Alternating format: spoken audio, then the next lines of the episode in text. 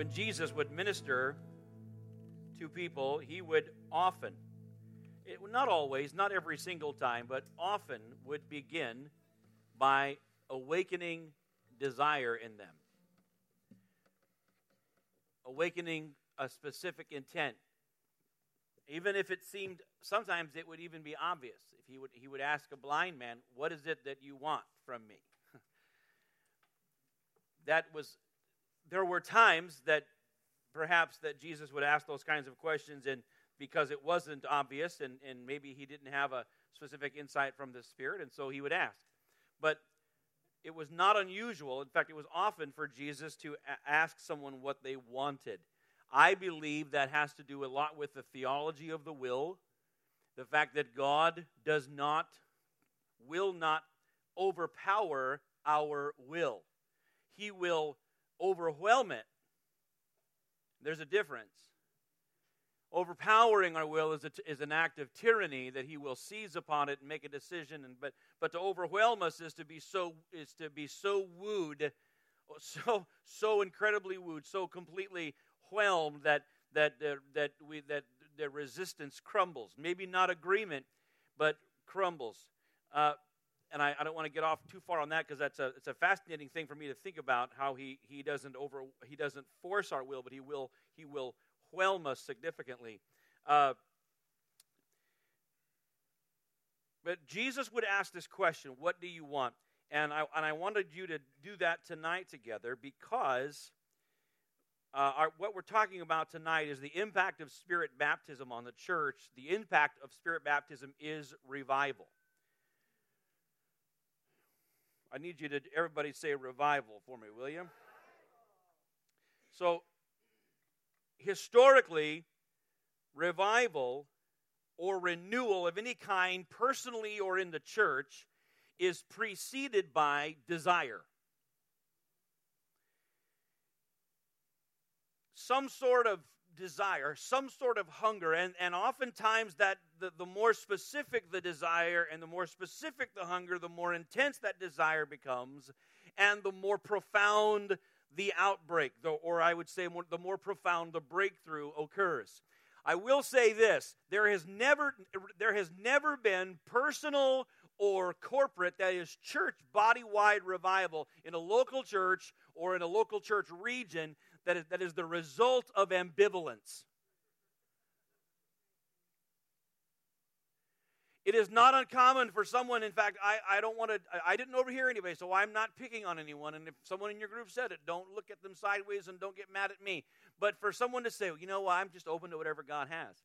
That's an admirable trait, and we should be open to whatever God has. But if your attitude is whatever, that sounds a lot like que sera, sera. right? Whatever will be, will be. And that is ambivalence. That is, well, whatever you know, if God, that, that, that attitude won't get you born again either. Well, if God wanted me saved, I guess He'd save me. Uh, why? No. The Lord is after your desire. And if you wonder why, it's because you, could, you couldn't measure the desire He has toward you. We do not serve an ambivalent, dispassionate God.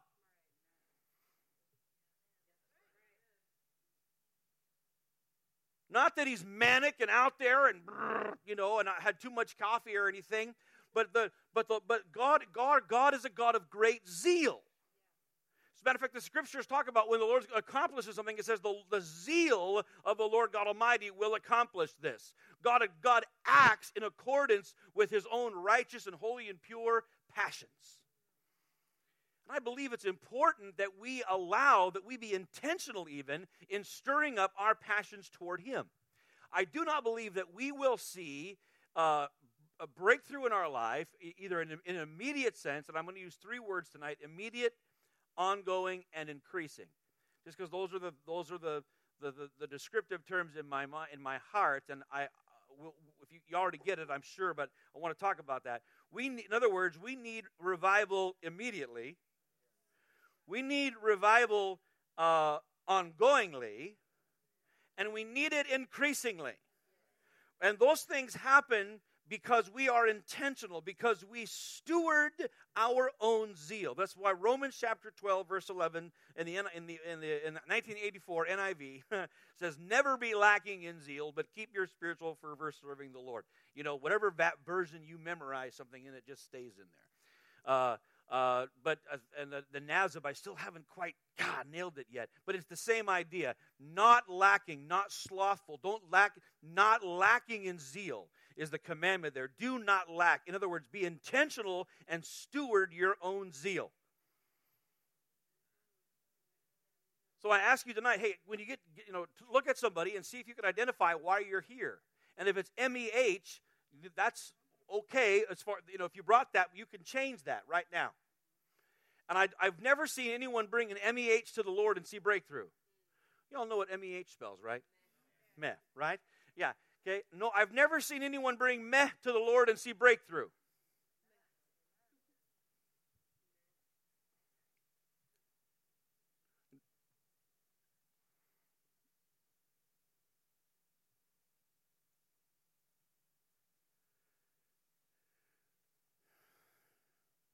read I read a quote earlier this week, and I thought it was I, I thought about it for a minute. I thought, well, all right, that's okay. And it might be that it might be that Patterson Patterson fellow, Batterson fellow, whatever that guy's name is. He might have said something like this: that the more the more we exercise our faith, that the more our faith is developed, the more focused our prayers become, because there's a there's a and there's a there's a heightened degree of expectancy with specificity. You know, oh Lord, bless us. That's a good prayer, and I I, I hope you do pray that. But the, if you lean into this, to some specifics of that, it will require a greater flexing of your faith, a greater focus on something. And, it'll, it'll, and it, there's an increase in expectancy. And so, in the same way, I want you to stir up your desire. I hope that you will stir up your desire, your focus. What is it that you want, that you know you need, that you want from the Holy Spirit? And I hope that those expectations, that those desires can be informed by the scriptures but whatever they are, stir them up, focus them, do something with them. I believe that uh, right now at Heritage, we, are, we are, and we, Heritage is a great place, great church. Always has been a great church, always will be, even greater. And yet, I can just say that even right now, there's just this renewed sense, there's an expectation the leadership team, and there's a sense going on that there's just right, you know, that, you know, there's, there's seasons of sowing and reaping and whatever else, but golly, there's this strong sense of, wow, we are, we are, we are really r- walking into fresh breakthrough as a church. Wonderful Jesus. How many would say amen? And if you're, if you're newer to Heritage or not part of the church, you are part of his church and you're welcome here. But I'm just saying that, that folks here are, are laying hold of fresh breakthrough and we're seeing it. Uh, and, and so I come tonight. This is now this is March. So this is our, our spirit-filled living service, our Sunday nights where we set aside and we just want to focus on this. Our, in January we had we had the, the cruises and we spent time in worship. In February it was the we, it was after our annual business meeting and, and it was very brief. We'd been here a while, and I just felt like we needed to just end on a, on, a, on a note about praise. So, this really is our first night in 2018 where I can say, okay, what do I feel like we need to say? And I, I'm, I'm stirred I'm arrested, I'm poked for to say, we let us let us set our sights, our focus, our desire intensely on revival. Immediate, ongoing, and increasing. Can we say those three words just so that I hear you say them? Immediate, ongoing, and increasing. We need breakthrough right now. Not that, not that, and not that we're in a bad place. It's just that I just can't handle. I just I'm so hungry. I got to have more right now. We got to have breakthrough right now because there's need right now. There's opportunity right now, and right now there's no time like right now. right? So right now, as a matter of fact, our faith must there must always be a right nowness to our faith. Otherwise, it drifts into ambivalence. So let us always have faith that is a right now. But then we, our faith must continue to be ongoing, like not just now, but I, I, I, for example, I, put a post in there on our, on our church Facebook page because I was looking through and I read, the, I read about this cathedral uh, over in Italy that, that took five, five, six hundred years for them to build it. They built this thing over the course of five centuries. I mean, they started it in the 1300s and they finished it in like 1965.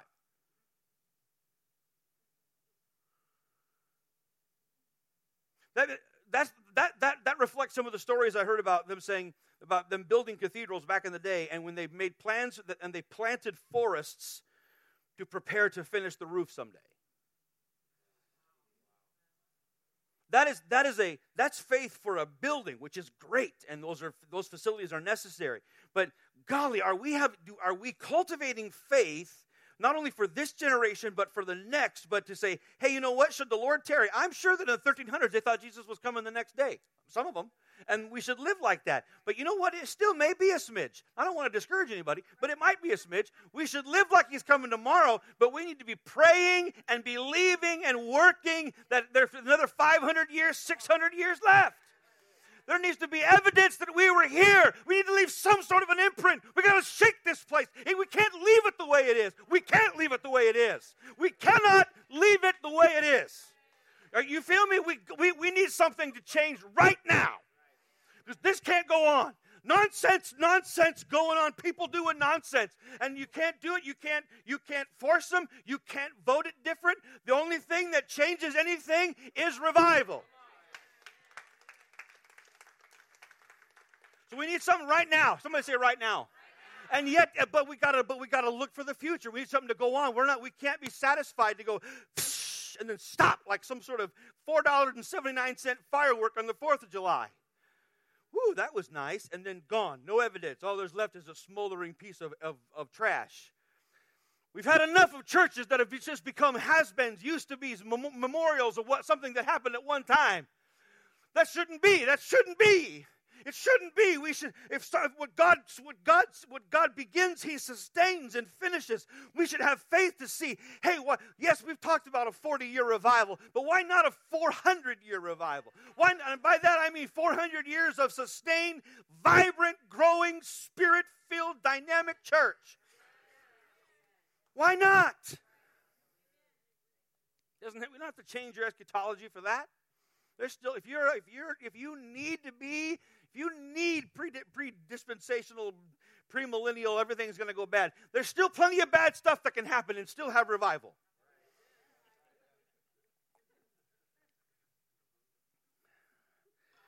Man, I pray through and Henri still finds its way out.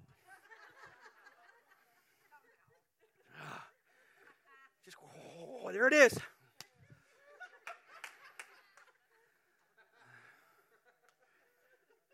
Problem is, I alone find my own self amusing.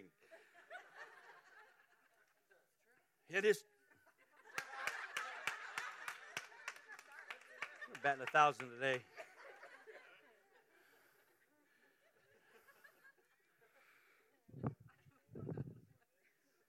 Dr. Martyn Lloyd-Jones,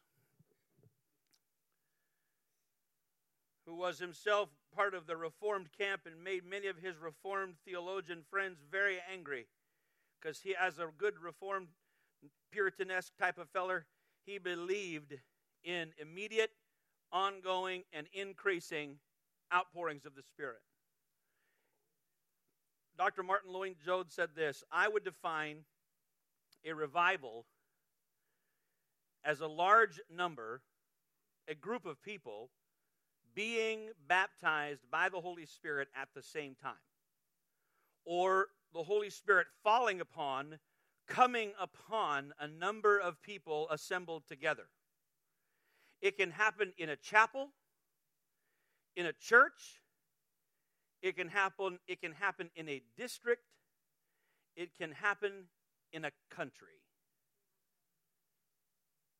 Revival is the result of spirit baptism or of a Pentecostal experience. I want to talk about that a little bit tonight from, from scripture and from history, and some of it's going to require some definitions that I will supply, and they'll just some of them might just be mine, but um, revival is an, is, is an individual and a shared experience and I, I argue for individual revival because I would because I have I have experienced it, and I would never allow anyone to say unless it's shared by you know 25 people, it's not something. Oh, it's real. I, I would argue for an individual breakthrough and the effect it has on a person's life from my own life, from the scriptures, from history. Anything God, if God can, if God can get breakthrough into someone's life, He can get breakthrough out through someone's life. There is powerful things that can happen on an individual basis, and so you should never think, well, golly, if I'm the only one hungry, nothing's going to happen. You couldn't be more wrong. God, I believe God's looking for just anybody who's really hungry. And we have, and Smith used to say, Wigglesworth used to say, we, the world is yet to see what God can really do through one person who's fully consecrated to Him. I suppose, other than Jesus, He left Him out. And yet, without taking away from the significance of individual breakthrough, the, the, the, the, principle of shared breakthrough, when people begin to have breakthrough together, there is uh, inarguably an exponential effect that happens. When people sh- embrace breakthrough in the Spirit together, immediately, ongoingly, and increasingly, there is phenomenal change that happens across. Uh, it can happen across a, a, a, church, a family, a city, and an, a nation, and the world. And it can and it can affect the thing about shared breakthrough that is that is when it's focused and when it's powerful is that that kind of breakthrough can continue to affect the world far beyond the awareness of those who first experienced that breakthrough. Some of this will I will just highlight tonight. We the, the, the content or the, the potential subject matter tonight could be quite long. We won't. That's not my intention. It's just to move us to a place of, of prayer.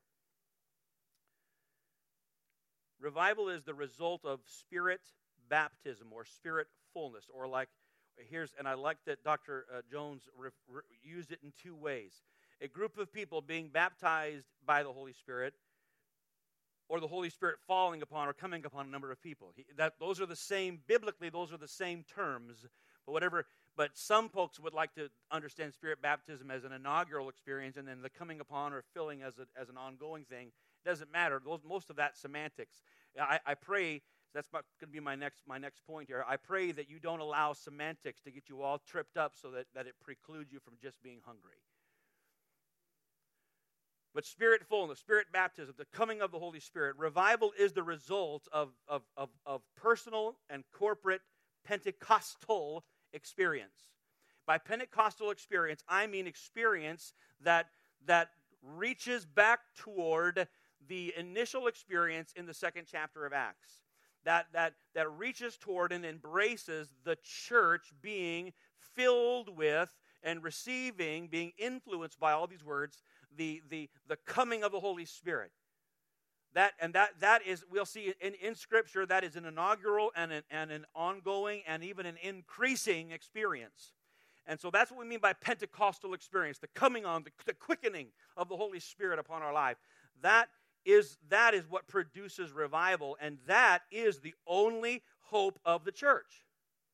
It is the only hope of the church immediately, ongoing, and increasingly. And part of the thing, that's why we started talking about you know, uh, your desires, is our, our passion for Pentecost has to become larger than our politeness. Now, I'm not, you know me, I don't advocate for people being impolite in ministry or in worship. That's not what I mean. We can be, we can engage in wonderful spiritual passion and still operate in honor in a room. That's not what I mean. What I mean is, is that people almost hide behind a sense of politeness. You call, you invite people to prayer, and, and people come into a room and sit in total silence for some reason. You turn on, you turn on a football game, and they go out and they lose their minds. I mean, but uh, uh, what I'm saying is there's got to come a sense of passion to where we're not afraid to, to pray, even out loud, or to lift our voice, or to weep, or to just cry out to God in anguish without worrying, well, golly, I may be a little bit louder than the person next to me. Those kinds of things have to, dis- have to totally disappear. Those things become completely irrelevant when the church has become awakened. When no, no one, when, and I, and I don't like to use cheap, you know, uh, hasty and intense illustrations, but you know, if the when the if the building was on fire and we were trying to get people out, no one would be worried about you know not being loud and being careful. We that when when in other words, when we are when our passions and our concerns are are great enough, we set aside certain elements of our North American you know uh, uh, cultural politenesses And I'm not saying that we have to just get together and turn into a circus, that somehow that's the lever for revival, but I, I do believe that, that, that, that, that, that, that, that intentionally restraining ourselves uh, to, to maintain a sense of decorum or boredom, or, uh, or, or, or, maybe if your objective is just to get this hour of church over with, I'm convinced that not, that, will never, that will never lead to breakthrough.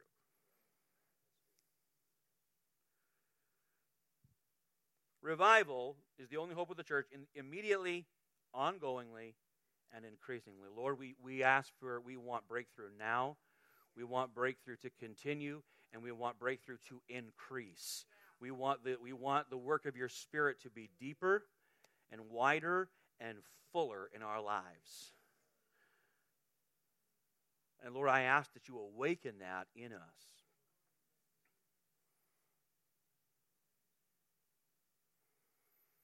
Biblically and historically. Can we talk about it for a moment? I will anyway. In the life of Jesus, nothing happened until, until I would say, let's call it a Pentecostal event. You might say, hey, I don't think Jesus uh, spoke in tongues. Well, no, that, that's a whole other shooting match. But, uh, but, in the, but G, what did Jesus do prior to the Holy Spirit falling upon him at, in, in, in baptism. What did he do before that? What happened in Jesus' life? Nothing. Nothing. Jesus did nothing. We, Luke is the only one who tells us anything, and that's because Mary probably told him, oh, this one time we took him to church and he stayed when we left. That's the only thing we know. Other than that, nothing. He grew up a good boy. That's it. But when this, it was when the Spirit. Now, Jesus, we've talked about this at length. Jesus was conceived, born by the Spirit. So the same Spirit that gave him birth baptized him. That's intentional for us to remember. You to be a Christian, you must be born by the Spirit. There is life that comes into you by the Spirit, and it, it is a it is a it is a it is a new experience with the same Spirit that we call baptism. And Jesus is our model. He's born of the Spirit and he's baptized in the Spirit. He was born of the Spirit by it, it gave him life, but Spirit baptism changed his life and made him an instrument of heaven, made him a catalyst for change. Luke 3:21, the Spirit, it was Jesus is being baptized. He comes up out of the water. The heavens open up. There's a voice. You are my beloved, on whom I am well pleased. And there's wonderful theology in here that, that, that about Spirit baptism and the embrace of the Father. And there's really cool stuff to teach on there. And it really is. It's an, it's an embrace of the Father. There's so much going on there. But from that point on, Jesus' life, Luke goes Luke really goes out of his way from that point on to tell us that from Luke 3:21, Jesus' whole life is driven, is, is moved by, he lives his life by the Spirit. That, that that immediate breakthrough led to, uh, led to ongoing and even increasing uh, works of the Spirit in his life. Uh, Luke chapter 4, verse, verse 1, it says that this is that he comes up up. He, he, is, he, is, he is filled by the Spirit and he, is, and he is led by the Spirit into the wilderness. He comes out of the wilderness, and the wilderness did not make him more anointed or more full. He went in full and came out full. Wildernesses don't make you baptized in the Spirit, the Spirit does. Wilderness, the wilderness doesn't make you anointed, the Spirit does. He went into the wilderness anointed, he came out anointed. Because of because of what happened in 321. So and then 414, he comes in and he is and, and Luke tells us that, that he comes in and he's and he comes in, he ministers full of the Spirit, he ministers by the Spirit's power, and word spreads about him what he's doing. And, and then in 4 eh, 18 and 19, Jesus, when Jesus stands up and actually gives in Luke his inaugural address, his, he explains the platform of his whole ministry, and he, and he says, what it says this the Spirit of the Lord is upon me. Because he's anointed me to do this, this, this, this, this. And then, then he says, and th- today these words have been fulfilled in your hearing that what that my life is about what the, is about the, the fact that there's that the Holy Spirit has come upon me, and I'm going to live out this life as a consequence of spirit fullness. That's not just that's not just the that's not just that for us to admire that about Jesus. It is for us to emulate that about Jesus.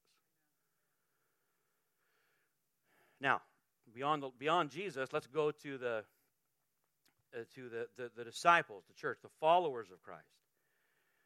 What happened in their life? Now, when they're with Jesus, they, they, they had a certain degree of function, functioning under his authority and his commission. He would empower them, send them out, do whatever. But he, when, he, when he removes himself from the scene, when he ascends, the, the, he specifically commands his disciples to do nothing, or to go, rather, to go nowhere until they are clothed with power from the Holy Spirit. Now, again, the, my point is this spirit that revival is the result of this Pentecostal experience, this spirit baptism, the coming upon of the Spirit, personally and corporately. We see it in Jesus that revival, he was alive, but in terms of revival, instead of, in terms of awakening and a catalyst for change, nothing happened in Jesus' life until the Spirit comes upon him. Now, Jesus leaves the scene, and the church, Jesus actually tells the church, uh, You're not to leave. Wait in the city until you are clothed with power. Right? That's Luke 24 49. Then, then we read, we know in Acts chapter 2, and for some of us, I, I, I, get concerned because as soon as I say Acts chapter 2, I can almost feel in the room people going, oh, yeah, I heard that. You know, and they change the channel, they think about Home and Garden or whatever. But, uh, but listen, you have Acts chapter 2, you have, the, you have uh, the, the church, all they're doing, and rightfully so, is waiting upon the Lord. Now, they were not waiting. We've talked about this. They were not waiting upon the Lord in ambivalence. They were not just going, well, whatever, you know, whatever, whatever, whatever. You know, hope that we can get this song over with and all that kind of thing. They they were they had informed expectations. They had been with Jesus in the, in the, in the, in the upper room prior to his crucifixion in John chapter 14, 15, 16. Jesus had explained to them what, who the Holy Spirit was, what he was coming to do, what impact he, he would have in their lives. Furthermore, apparently he, had, he said even more to them after his resurrection about the person and work of the Holy Spirit. And so they're waiting with expectation. Would you say that with me? With expectation.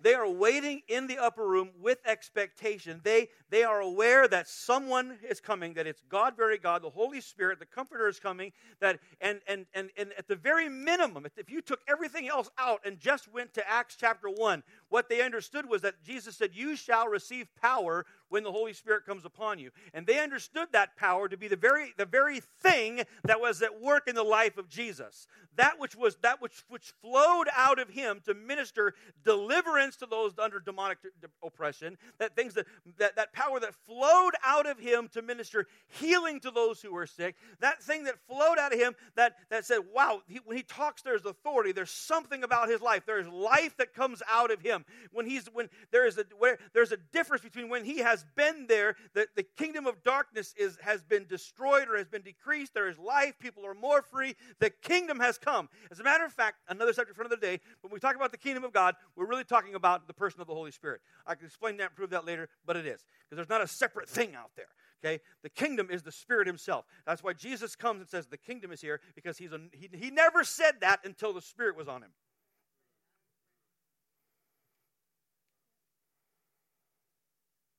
And so when, when Jesus says in Acts chapter 1 to his disciples, You're going to receive power when the Holy Spirit, they understood that the person of the Holy Spirit was going to come upon them, and that would be an experience that would bring change into their life, that would empower them to be carriers of the kingdom, that the kingdom of God would first of all fall upon them and transform them, and then that they would become instruments, they would become ambassadors, they would become carriers of that same kingdom. Now, and, and these people, these are people that spent days and days and days and days with the king. They felt that. Can you have you ever felt that? Have you ever felt the Spirit of the Lord? You felt the presence of the Lord? People talk about that in church nowadays, eh, especially at Heritage. We say, people, man, I, I came in, I, boy, I feel the presence of the Lord here. And I believe that that's good. They probably feel it to a certain degree, but how many know that there's a lot more that can be and should be being felt? Can you imagine spending time day after day with the King himself? And what they felt.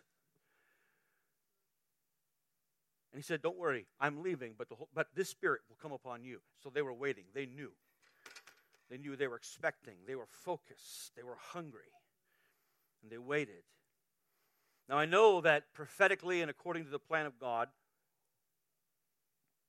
there were certain that the Holy Spirit wasn't going to come the day before or the day after Pentecost.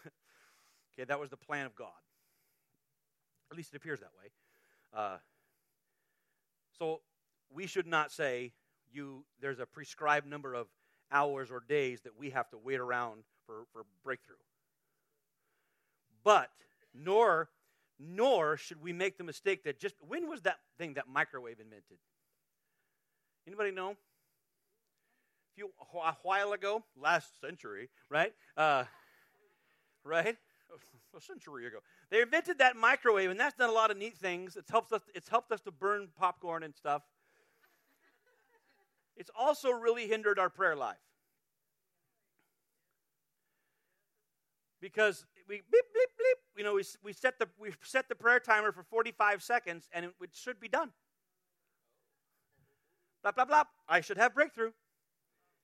And yet, generations before us, I mean, they would wait just for a half an hour because they felt like that was a right, that was what you do in the presence of majesty anyway. Now you wait for half an hour and people think, well, God's not going to show up. He's late. He lost our address. Let's go home because we got DVR to catch up on. I'm not advocating waiting for waiting's sake, but I am advocating awakening our hunger and our expectation to the point where regardless if I no matter how long I'm waiting, I'm going to have breakthrough because it is the plan of God, it is the purpose of God, it is the promise of God. I'm going to have breakthrough.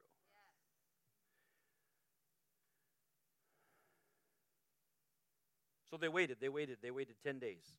Then there was breakthrough, powerful revival. We know the story that there was the sound of the rushing of mighty wind. There was the sound of heaven. There was the, the, the sight of, of fire. All of these things to these believers, they would have understood these. Old Testament, these good Jewish people would have understood these as the signs of the presence of God Himself, as the signs of Yahweh Himself, the Holy of Holies. They, were, they would have clearly understood, whoa, this is God. And then they all began to, the Holy Spirit filled them, and they all began to speak in other tongues. And that was, uh, that, and after that, after that aha moment, they, they are all together, all speaking in other tongues, expressing praise to God. None of them understood what they were saying, but they didn't care. They were worshiping the Lord, really, in what would be called ecstatic praise. Not uncontrollable, not out of their minds, but just expressing praise to God in, in, a, in using, using hmm, well, whatever, sorry, in other otherworldly energies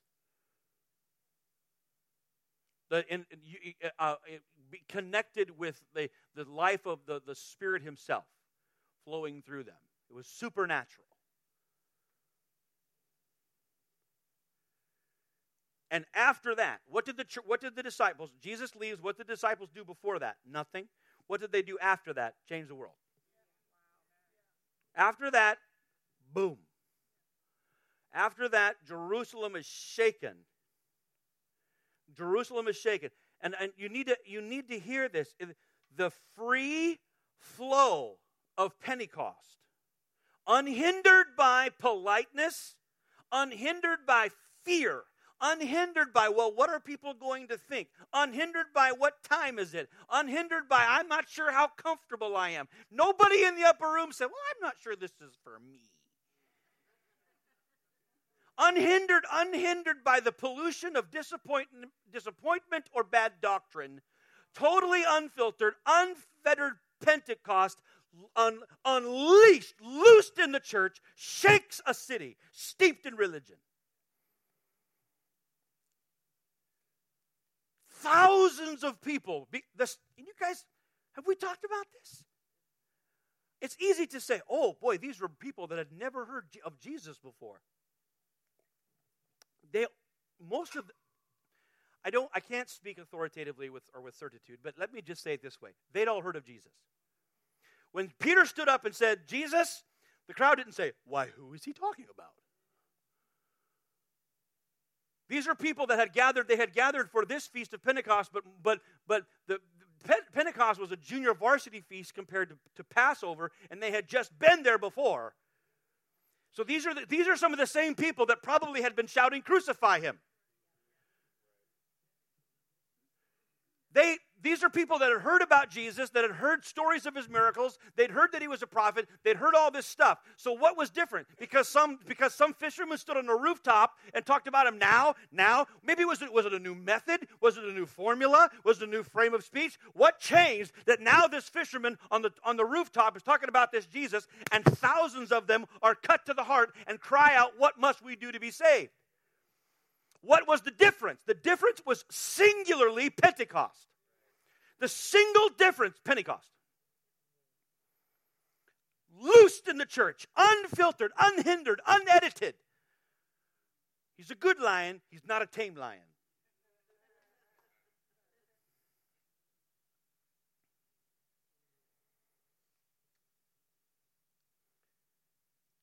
That's a Chronicles of Narnia. Not everybody. Like, what's he talking about? He lost his mind talking about a lion. Immediate. What about ongoing? You flip a couple of chapters, blah, blah, go over to chapter 4 and verse 29. Again, a passage that is not unfamiliar. In fact, again, it's one of those passages that's almost too familiar that we just go, oh, yeah, heard it, been there.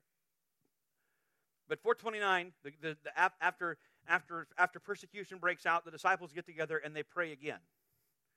They pray again and they, they gather together and they, they, they, they're praying out loud, and, and their prayer sounds something like this in a, in a quote. It's, this is partly, partly quoted, partly paraphrased from 29 forward of chapter 4.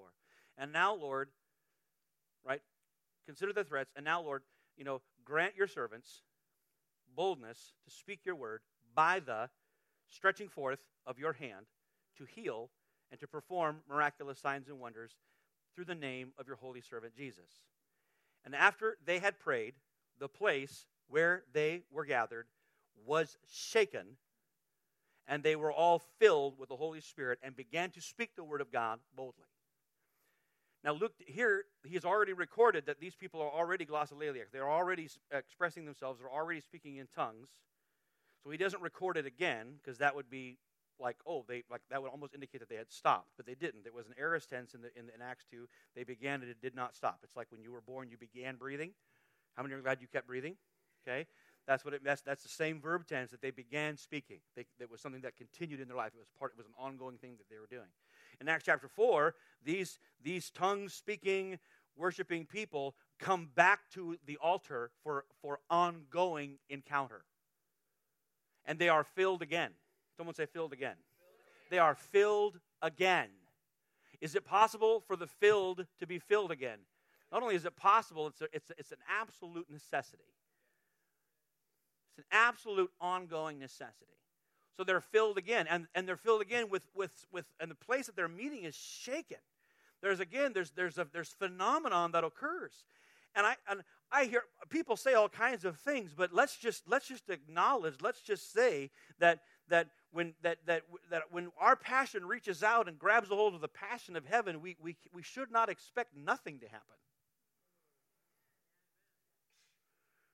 So the place where they're meeting is shaken, and there's another sense, there's this, there's another sense of, of, of God making his presence known. Do you believe that God still wants to make his presence known in the church? Yes, he does. He absolutely wants to make his presence known in the church, and that is why that is why 1 Corinthians chapter 12 talks about the what Paul calls the manifestation of the Spirit. To make to when something is manifest, it means it's not hidden, not disclosed, not not, not, not quieted, but, ex, but, ex, but exposed, revealed, experienced, seen, felt. This is the pneumatica. This is the, the charisms. These are the, the Holy Spirit is here to be present, manifest in our midst. We are to have this reverent, holy, miraculous awareness of the presence of God. That's supposed to be normal. Acts chapter 4, another outpouring, another increased revival. Now, skip forward about 20 years after Acts chapter 2, after Pentecost. 20 years later, in Acts chapter 19. This is just a fascinating thing. And, and you, you, you know it well enough. I probably don't even need to read it. But let me just, I, I read it again the other day. I try to read, try to read whatever day, the date that is. I try to read that day in Acts. And then uh, if I, you know, there's only 28, so if you, have, left over, I can just stay in one for a few days. Um, so here you have Acts chapter 19, and I try to read it like I haven't read it before. Here's Acts chapter 19. This is the Apostle Paul on one of his missionary journeys, and here he goes. He lands at a city named Ephesus. Hallelujah. Now we're hearing the book of Acts read to us by a wonderful British man. That's okay, Paul. Don't worry about it. I appreciate that British reader. He reads better than I do. Okay. Acts chapter 19. Here's, here's what Luke says It happened that, that while Apollos was at Corinth, Paul passed through the upper country and came to Ephesus and found some disciples. And he, he said to them, Did you receive the Holy Spirit when you believed? I, I, I, I read that again. I read that a thousand times, like many of you. But I thought, Lord, what? I, really? That was the first thing he asked them? The first, the, his first concern? His first question, his first, his, the first, the first matter of importance to Paul coming upon these new believers is, is, is, there, is to examine, to question them about their relationship with the Holy Spirit. That Does, what does that tell us about the importance or the significance of the Spirit in the church? Paul says, okay, okay, okay. The first question I've got for you: Did you did you receive the Spirit? Now, there's a lot of other things that were not the point of tonight, but the very fact that he asked that question tells reveals to us the possibility that it is possible for people to come to faith in Christ and yet not yet be introduced to this experience. In other words, it is possible to be a wonderful Christian and and and that there's still more for you. It's possible. It does, and it doesn't. And this and this chapter two is not a rebuke. It's not, a, it's not shame, it's an invitation. And, it's, and of course, that we know that the, the, the, the, verb tense is there having, having believed, did you receive it? The, that believing comes first. It's, I could break down this, this, the, the, the grammar, but you don't care that much. Having believed, that comes first. Did you receive? That came after. So believing in Christ was a, that Paul identified was something that happened prior to be, receiving the gift of the Spirit. And they said, No, we have not. So then he says, Well, what in the world? what were you baptized? And they said, Well, we heard about that John's baptism. And he said, Well, that's just water. So then, verse 6 And when Paul has laid his hands upon them, the Holy Spirit came on them, and they began speaking with tongues and prophesying. Once again, as soon as this experience comes upon their life, there is new expression. There is supernatural expression flowing up out of them. Now, verse 7 is, is, is something interesting. There were about, there were in all about 12 men. So, you could make a general argument. It's, an arg- it's a little bit of an argument from silence, but I think it stands up. What, how effective, how powerful was the church of Jesus Christ in Ephesus before Paul got there? Well, there were 12. It was a major city, and there were 12 hanging on. 12 on a good day, you know. 12 when there was potluck. 12 when there was special speaker. Oh, Paul comes. Well, we ought to, I, I, well, I should say hello. Uh, right? Six on the midweek. You know, all of what I'm, see, Chuck knows everything I'm saying is absolutely true. It's not in the Bible, but it's absolutely gospel. But when Paul puts his hands and explains to them the person of the Spirit, it puts his hands on them and they receive the Spirit, and they begin, the first thing that happens is they begin to give charismatic expression, supernatural expression of the Spirit in their life. The Spirit comes into your life, and you should expect supernatural expression from His presence. You should expect supernatural expression from His presence. You should expect supernatural expression from His presence. His presence is the point. His presence is the point. The Spirit is the point. He is the promise. The Spirit is the point, He is the promise. You feel me? Who is the promise? The Spirit. He is who heaven wants you to receive the Spirit. But you should expect, because of biblical pattern, you should expect expression, supernatural expression from His presence in your life.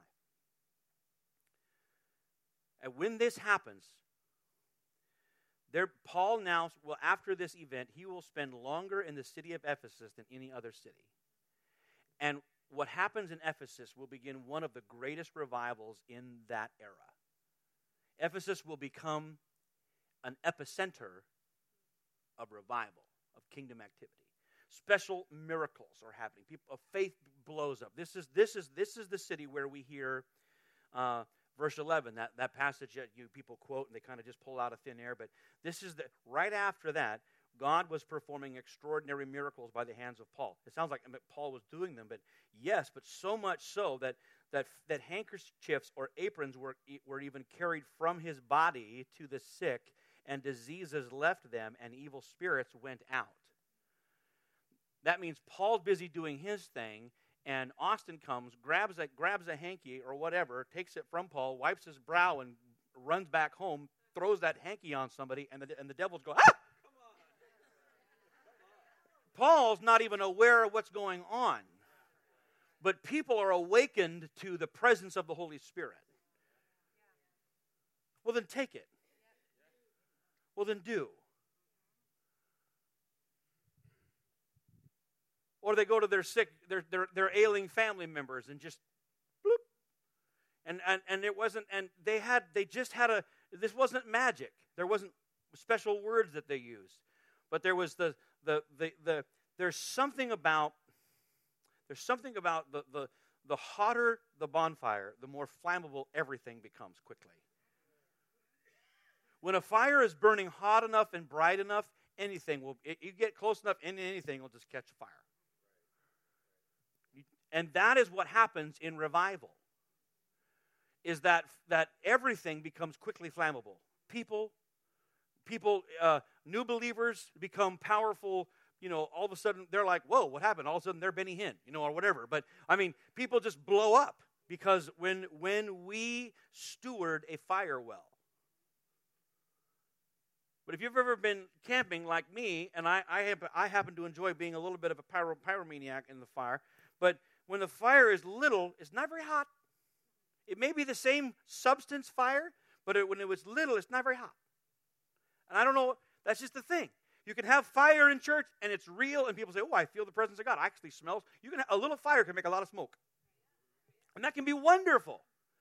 But that all that tells us is that if, if, if any size, if there's any size fire, it can be bigger and hotter.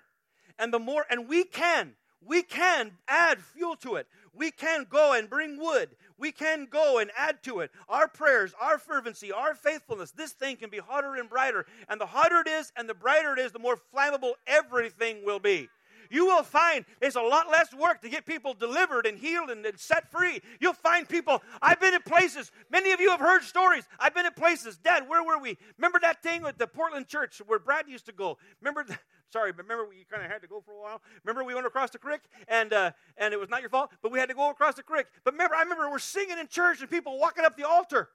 We're just singing songs and people are walking up to the altar to get saved. Why? Why? Because it was magic that were they singing the better, different songs? They were singing the same songs everybody else was singing. The church wasn't fancy, it had pews and weird lights and old. But the fire was hot. So everything was flammable.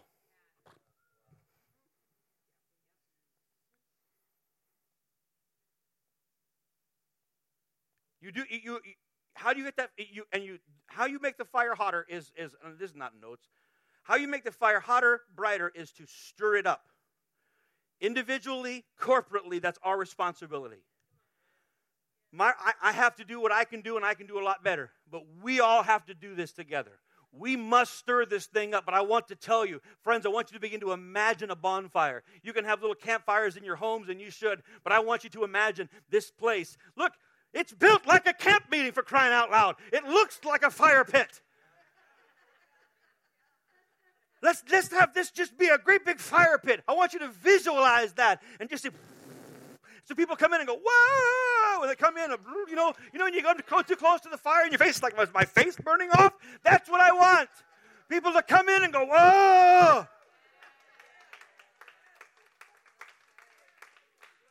be overwhelmed by the love of God and the holiness of God at once, like a vice grip that seizes them. They're, they're, they're squeezed between holy, awesome, fearful reverence and the bliss of His love, and they're undone.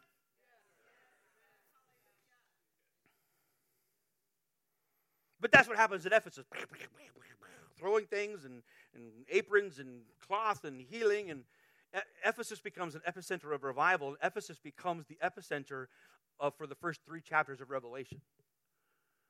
Those churches are born out of the revival at Ephesus. Because Paul stops and asks 12 people if they got the Holy Ghost. All of that Eastern Asian continent is affected by the kingdom. Those people already, but before he got there, they already knew about Jesus. They already had devotions. They had their John MacArthur Bible. Oh, there it was again.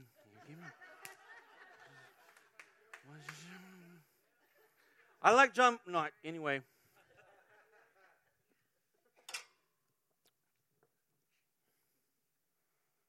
But Pentecost. Friends, we I'm talking as a I'm talking as a, I keep thinking of myself as a little kid. But I guess I'm I'm, I'm a 47 year old classical Pentecostal, and I just we just cannot afford to be worried about well, you know, about people's about about about about our we can't be snowflakes. We can't be snowflakes. Uh, and because that snowflakeism that fear, that, that hesitancy, the, from everything that, that from being ambivalent to being bored to being well we don't know maybe not for everybody or whatever that that that that that that, that reservation that hesitancy that timidity will never open the door to breakthrough. It'll all it will open the door is to something that we can kind of contain and control. And then we've made a nice little idol in our image we got we, it, it's just we've just got to we, we, we have to on one hand we have to just say okay everything. We want all of heaven right now immediately ongoing and increasingly. And at the same time be very very specific and intense and steward that that desire. Friends can you imagine can you see it with me? The bonfire. Hot bright you can smell it. Everybody that leaves the bonfire smells like it. Everybody smells like smoke Come on, you, you got to feel it, flammable.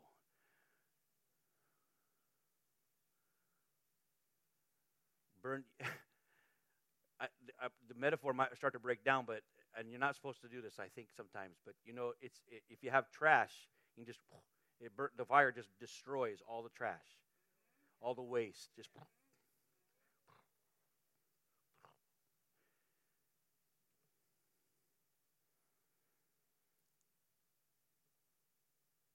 Throughout history, nothing has happened until the church has embraced this Pentecostal experience.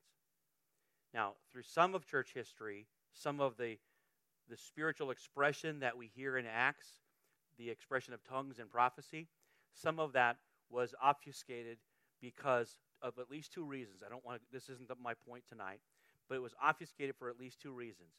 Number one, illiteracy. People just didn't read the Bible because they could not read the Bible. And what they heard was there was actually there was actually a series of many, many, many years. Every once in a while, perhaps on a night, you might think, hey, Dav spoke for a little bit long, you know, 20, 30, 40 minutes. That was a little long, Dav. Some, some of these people had, had, instead of three points, they had like 12 points, and each of those points had 12 points and then subpoints. There was a, there was a season in the church life where, where, where, where the, we, people, where they didn't, the Bible was referenced, and then there was lecture for an hour or two or three. And it was probably really good stuff, and the kingdom still survived, right? The, the kingdom continued, and people still kept going to church. It's amazing what we've endured. But illiteracy kept people from seeing what was available. Okay? And so what they were they they only got what they were given. And what they were given oftentimes was affected by, by what people were trained or taught, especially as you enter into the, some of the periods of, of the Reformation. And you got to be careful because the Reformation introduced a lot of things, but a lot of the Reformation was uh, what they, they just rejected anything that smelled like anything that used to be Catholic. So anything that smelled supernatural or anything like that, or any, any, any experiential type stuff, out the door. All of it gone. That's why, that's why they tore down statues and burned everything down. They just rejected because everything, they thought everything had been polluted. Now, in the that was the, in the Anglican Reformation, it was less that way. Fortunately, in many of our many in our Pentecostal roots come from the Anglican Reformation, which happened over in the in, in the in the in Great Britain. But uh, and so there was less of that rejection. But a lot of the scholarly writing that came through the Reformed writers and whatnot, uh, they would have they would have they would have precluded the, the possibility of supernatural expression, and specifically precluded the possibility of any any experience after the confession of faith. That once you confess Christ, that was it. And it was, they wanted to protect that as real. See, it wasn't that they were against necessarily more experience, but if they, the fear was if I open the door to more experience, then I'm going to open the door to all kinds of the other stuff, you know, praying to saints and taking this and doing that. And so they wanted to protect the sacredness of the confession of faith that we're saved by faith by, by making sure that no, that you don't, nothing else could happen after that. That's an oversimplification, but you need to understand how history has come. And so people have heard, they would hear and they would hear and they would hear because they were illiterate. But once the Bible began to be more and more read, there was more and more breakthrough. The more people encountered Scripture, there was more breakthrough into real supernatural expression. Then, of course, they, those, those people that experienced breakthrough would often be ostracized and condemned and pushed away and called names. And whoever has the power makes the rules. So if they were powerful, they, they would just say, Those people are weird, don't listen to them, and they wouldn't and there would be that ebb and flow of breakthrough. But that didn't stop people from being hungry for the Spirit. And God and God is so big that I believe God desires for supernatural expression and even and even spiritual language and prophecy. But if people will if people will almost refuse to do that or just won't do it, but I that won't stop his spirit from continuing to work in people's lives. So you have so you have uh, uh, the the the Wesley brothers, uh, George and, uh, and John, and then, uh, uh, uh the, and then Whitefield, George Whitefield, they get together in, at, at, the, at their seminary, and they had what they called the Holy Club. And they would meet together simply because they wanted to be more holy which is good. Uh, many revivals have been birthed from the desire to be holy because they believe that the church had become impure and powerless. So on New Year's Day, 1739, John and Charles Wesley, George Whitefield, and four other members of the Holy Club, plus about 60 other like minded people, held a love feast, like a communion, in London. About, at about 3 in the morning. Yes, wait, don't, don't go too quickly. What time? Not 7.30, not, not 8, they, they, went, they didn't rush back to the three in the morning, they're still praying. Yes, that's when he walked on the water. He must like three in the morning. He must like that. Wow. Yeah. You think he won't hear me whispering? He does. Yeah. Uh, at three in the morning, as we were continuing in instant prayer, the power of God came mightily upon us, insomuch that many cried out for exceeding joy that means they began to laugh. And many fell to the ground, overcome by the power of God. You know what's funny about that is I, you know, I teach Pentecostal spirituality, and many of my students who are who are even mildly comfortable with tongues, they'll hear about people, you know, being, you know, falling out or being slain in the spirit, and they'll say, "Well, I just don't know about that." And the truth is, historically, more throughout the church history, more people have fallen out under the Holy Ghost than the, over the over generations. When people stop speaking in tongues, people are still falling. You can't stop that. It just happens. So these people, so so these guys, these Anglican guys, at three in the morning, blah blah blah blah blah blah blah blah blah, they're all falling out under the Holy Ghost. And that's and after this experience is when they said that England could be defined as be, be, as before John Wesley and after John Wesley. This is why literally thousands or tens of thousands would show up to hear George Whitefield preach. And he didn't even have cool lights.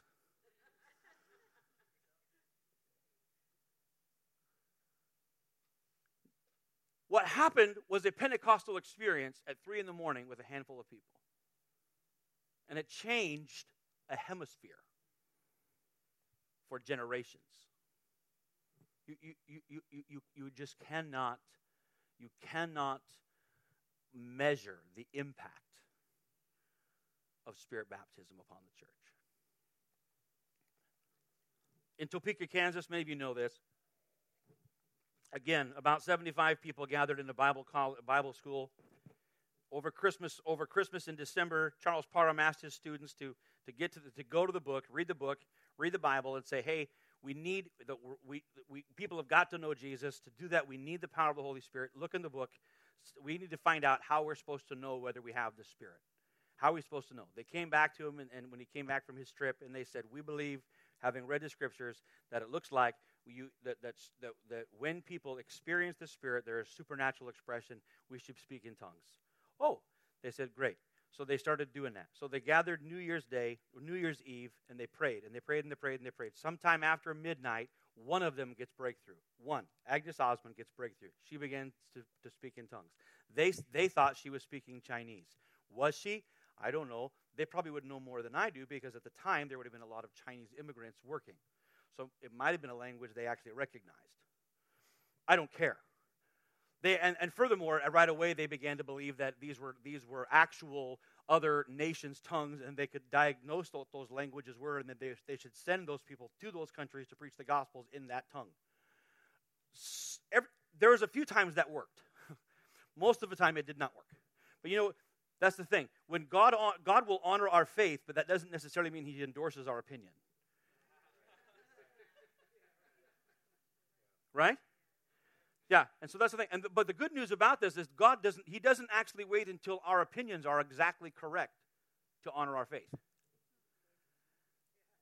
We, we, we can be a good 25% absolutely wrong with faith. I was thinking about that today. I was thinking, you know that passage in, uh, in Luke 5 where they dig through the roof and then it says, and Jesus, seeing their faith, says to the feller, Your sins are forgiven? Uh, we, I always view that in terms of an invitation to have faith. Like Jesus sees their faith. Oh, I want Jesus to see my faith. I want to live so he sees my faith. Hallelujah. I think that's a good application. But here's what I thought from a leadership perspective these guys did something incredibly rude. Can you just bring yourself to the moment? They dug through a guy's roof. I mean, I'm, i mean, I'm glad for I'm glad younger. He's mature and everything. But if he were a different ge- demographic age group, I'd say that was a youth pastor move. But you are a whole nother branch, brother. Right? You're a you're an associate pastor of stuff. But but but we all know that's a that's a that's a that's a rookie youth pastor move. I dug through the roof, right? You know. I mean, that's a dumb thing to do, and it would be easy for a leader to go, God, what are you doing? And then Jesus could have said, Boys, why did you dig through that? You could have just waited. You could have said, Excuse me. You could have, I would have come out in a minute. But, but Jesus, instead of, re- he, sees be, he sees the rudeness and the inappropriateness even of their behavior, but sees their faith. And so here's what I'm saying to us tonight that, that when we, there's going to be times in, in seeking after God and in breakthrough and in services, you might see someone behaving in a way that you think is a little, little inappropriate. Maybe they're a little too goofy, maybe a little too silly, maybe too hungry, maybe, maybe, you, maybe some woman who looks drunk is interceding. You might not know she's actually praying for the Lord to give her a son. So simmer down.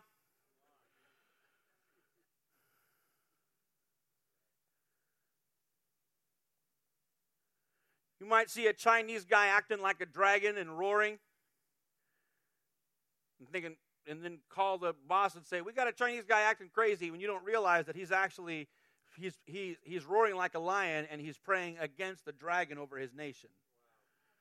But they didn't find that out until after because nobody understood what he was saying. Yes, I'm talking about the crazies in Toronto. I had one professor of, my, of mine that dismissed Toronto as an insignificant event. What he didn't know is that, that uh, outside of Azusa and the Jesus movement, the, that, that, that, the Toronto blessing is probably one of the largest missiological catalysts in the last century. In Bill Johnson's own words at Bethel Church in Redding, he said, If you think what's happening here has nothing to do with Toronto, you're wrong. but at first, they were just enjoying the love of God and as they allowed and here's the thing about revival and or harvest do anybody know much about i'm not a farmer guy but i know a little bit i know because you drive through and and where's paul what comes first apples or flowers on the tree can you eat the flower No. you don't. Apples don't feed people. Apples don't. I mean, the flower doesn't feed, doesn't heal, doesn't do anything. It just looks pretty and smells good. But in revival, the flower always comes before fruit. Let the flower come. Let the fragrance come. Let the holy expressions come. Let laughter come. Let joy come. Let whatever come. And then just let it come. Don't don't get if you got upset because you went to the apple tree and all you saw was flowers and then cut down the tree, you'd never have fruit. You got to let the tree do its thing. So let it happen. And I'm talking about faith right now. So the Lord, people are going to do things in their hunger that you're going to have to allow for because the Lord's going to allow it and He's going to let you be annoyed by it. and I'm talking to that guy who is in the reflection of that nursing mother's mirror right there. That guy, right? This guy right here. This guy is going to be annoyed by things. Okay? But we have to be careful not to say, hey, just because I think that, that there's a percentage of that that's a little off, but if there's genuine faith there, Jesus is going to say, oh, I, I see the faith. Yeah, they dug through the roof, but I see faith. And then there's breakthrough. How did I get there? Oh, they thought they were speaking their, these languages. Uh, so they break through in Topeka, then they move to, and they fast forward uh, uh, in Azusa. Same thing, people are praying. And you know what? When, when William Seymour got to, got to Los Angeles, he did not, he was not a tongue speaker. He did not speak in tongues. But he had heard about the baptism of the Holy Spirit that gave expre- that was gave gave it that gave evidence that gave expression by speaking in tongues, and he really liked the idea. So he taught about it. He taught it. He taught it. He preached it. He didn't have it, but he preached it. And so the and then the Methodist Church kicked him out, locked the doors. So he had to go to Bonnie Brae Street together with a bunch of other people who still didn't got it, but they but they but they thought it, and they taught it and they prayed it. So one day they got it, and it shook it shook Los Angeles. But they prayed, they prayed, they waited. They were they see the thing is they were aware of something and hungry for something they, that they wanted, and they didn't get all worked up because nobody had it yet. They didn't get offended, they didn't get bothered, they didn't get put out, put off. They didn't change. They didn't change their, their, their theology to accommodate their experience. They surrendered their experience to what the book said.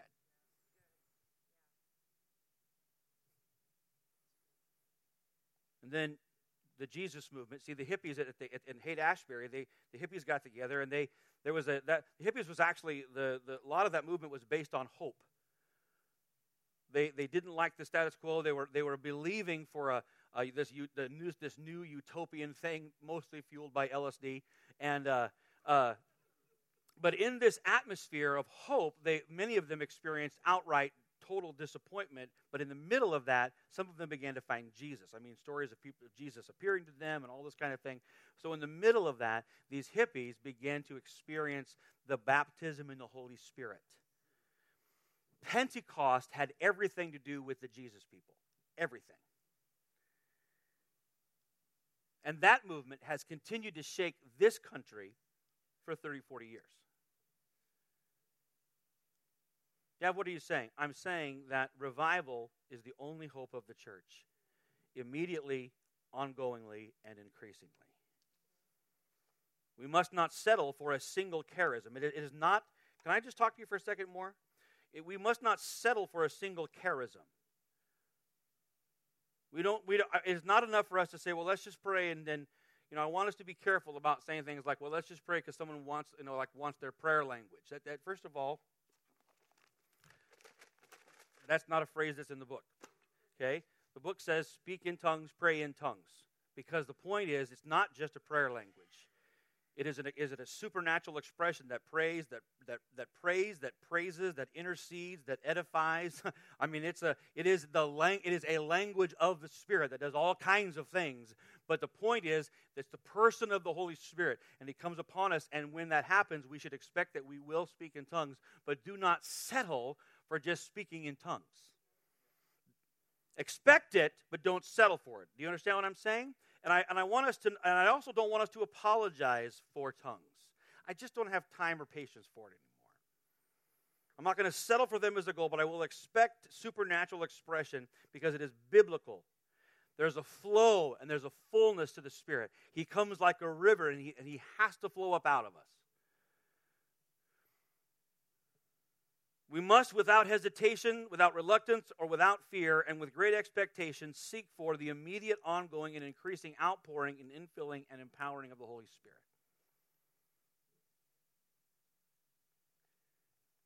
In 1859, uh, we're almost done, in case you get nervous. I didn't expect to talk this long tonight, but again, I've been waiting for three months. It's true.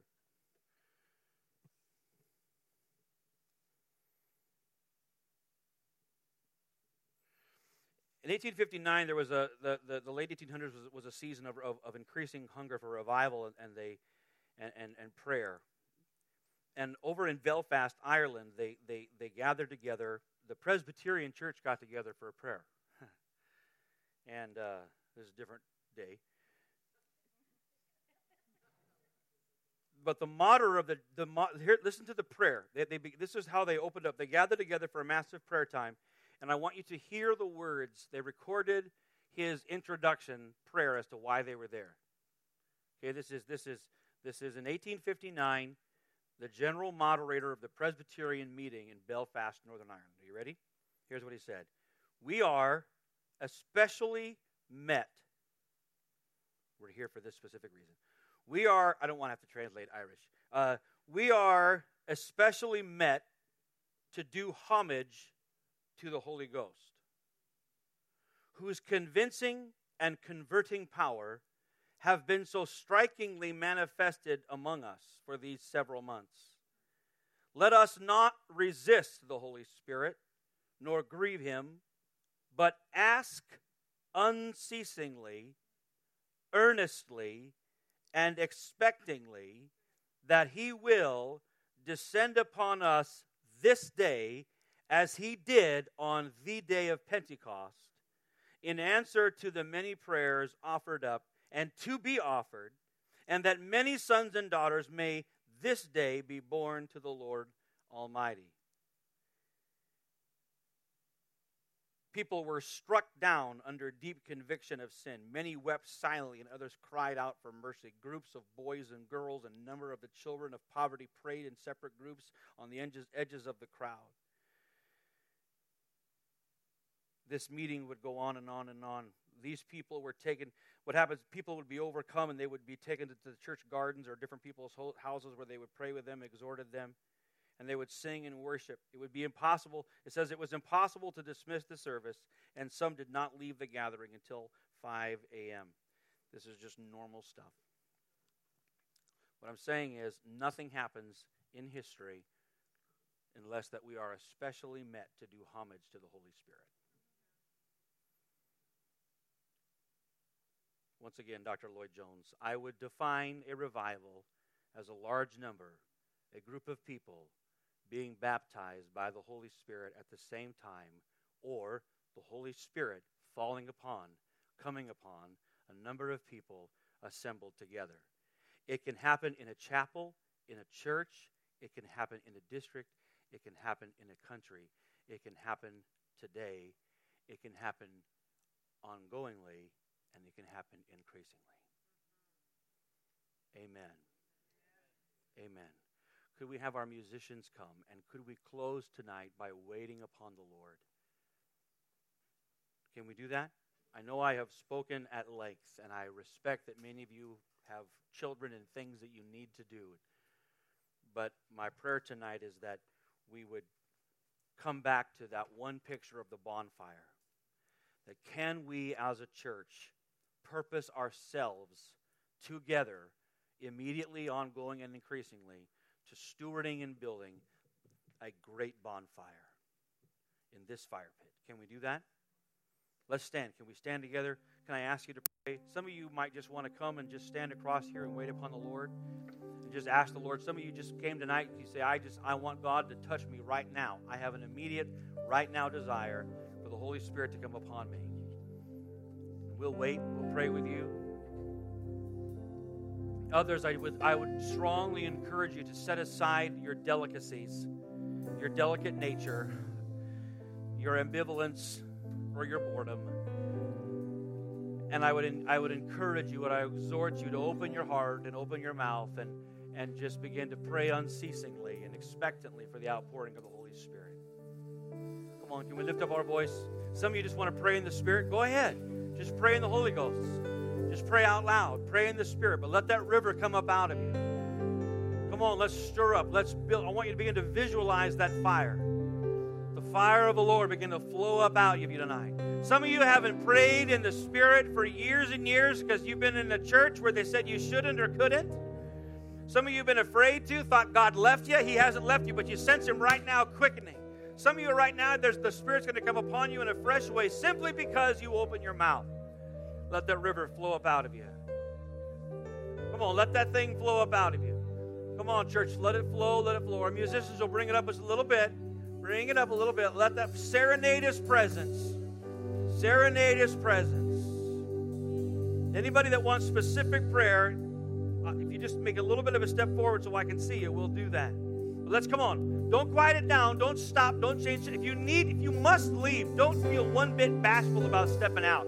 Go and grateful and with God's presence, and may His hand be upon you. But if you can stay and pray, let's do that. All right, if you want to sing, let's sing, and then let's pray together.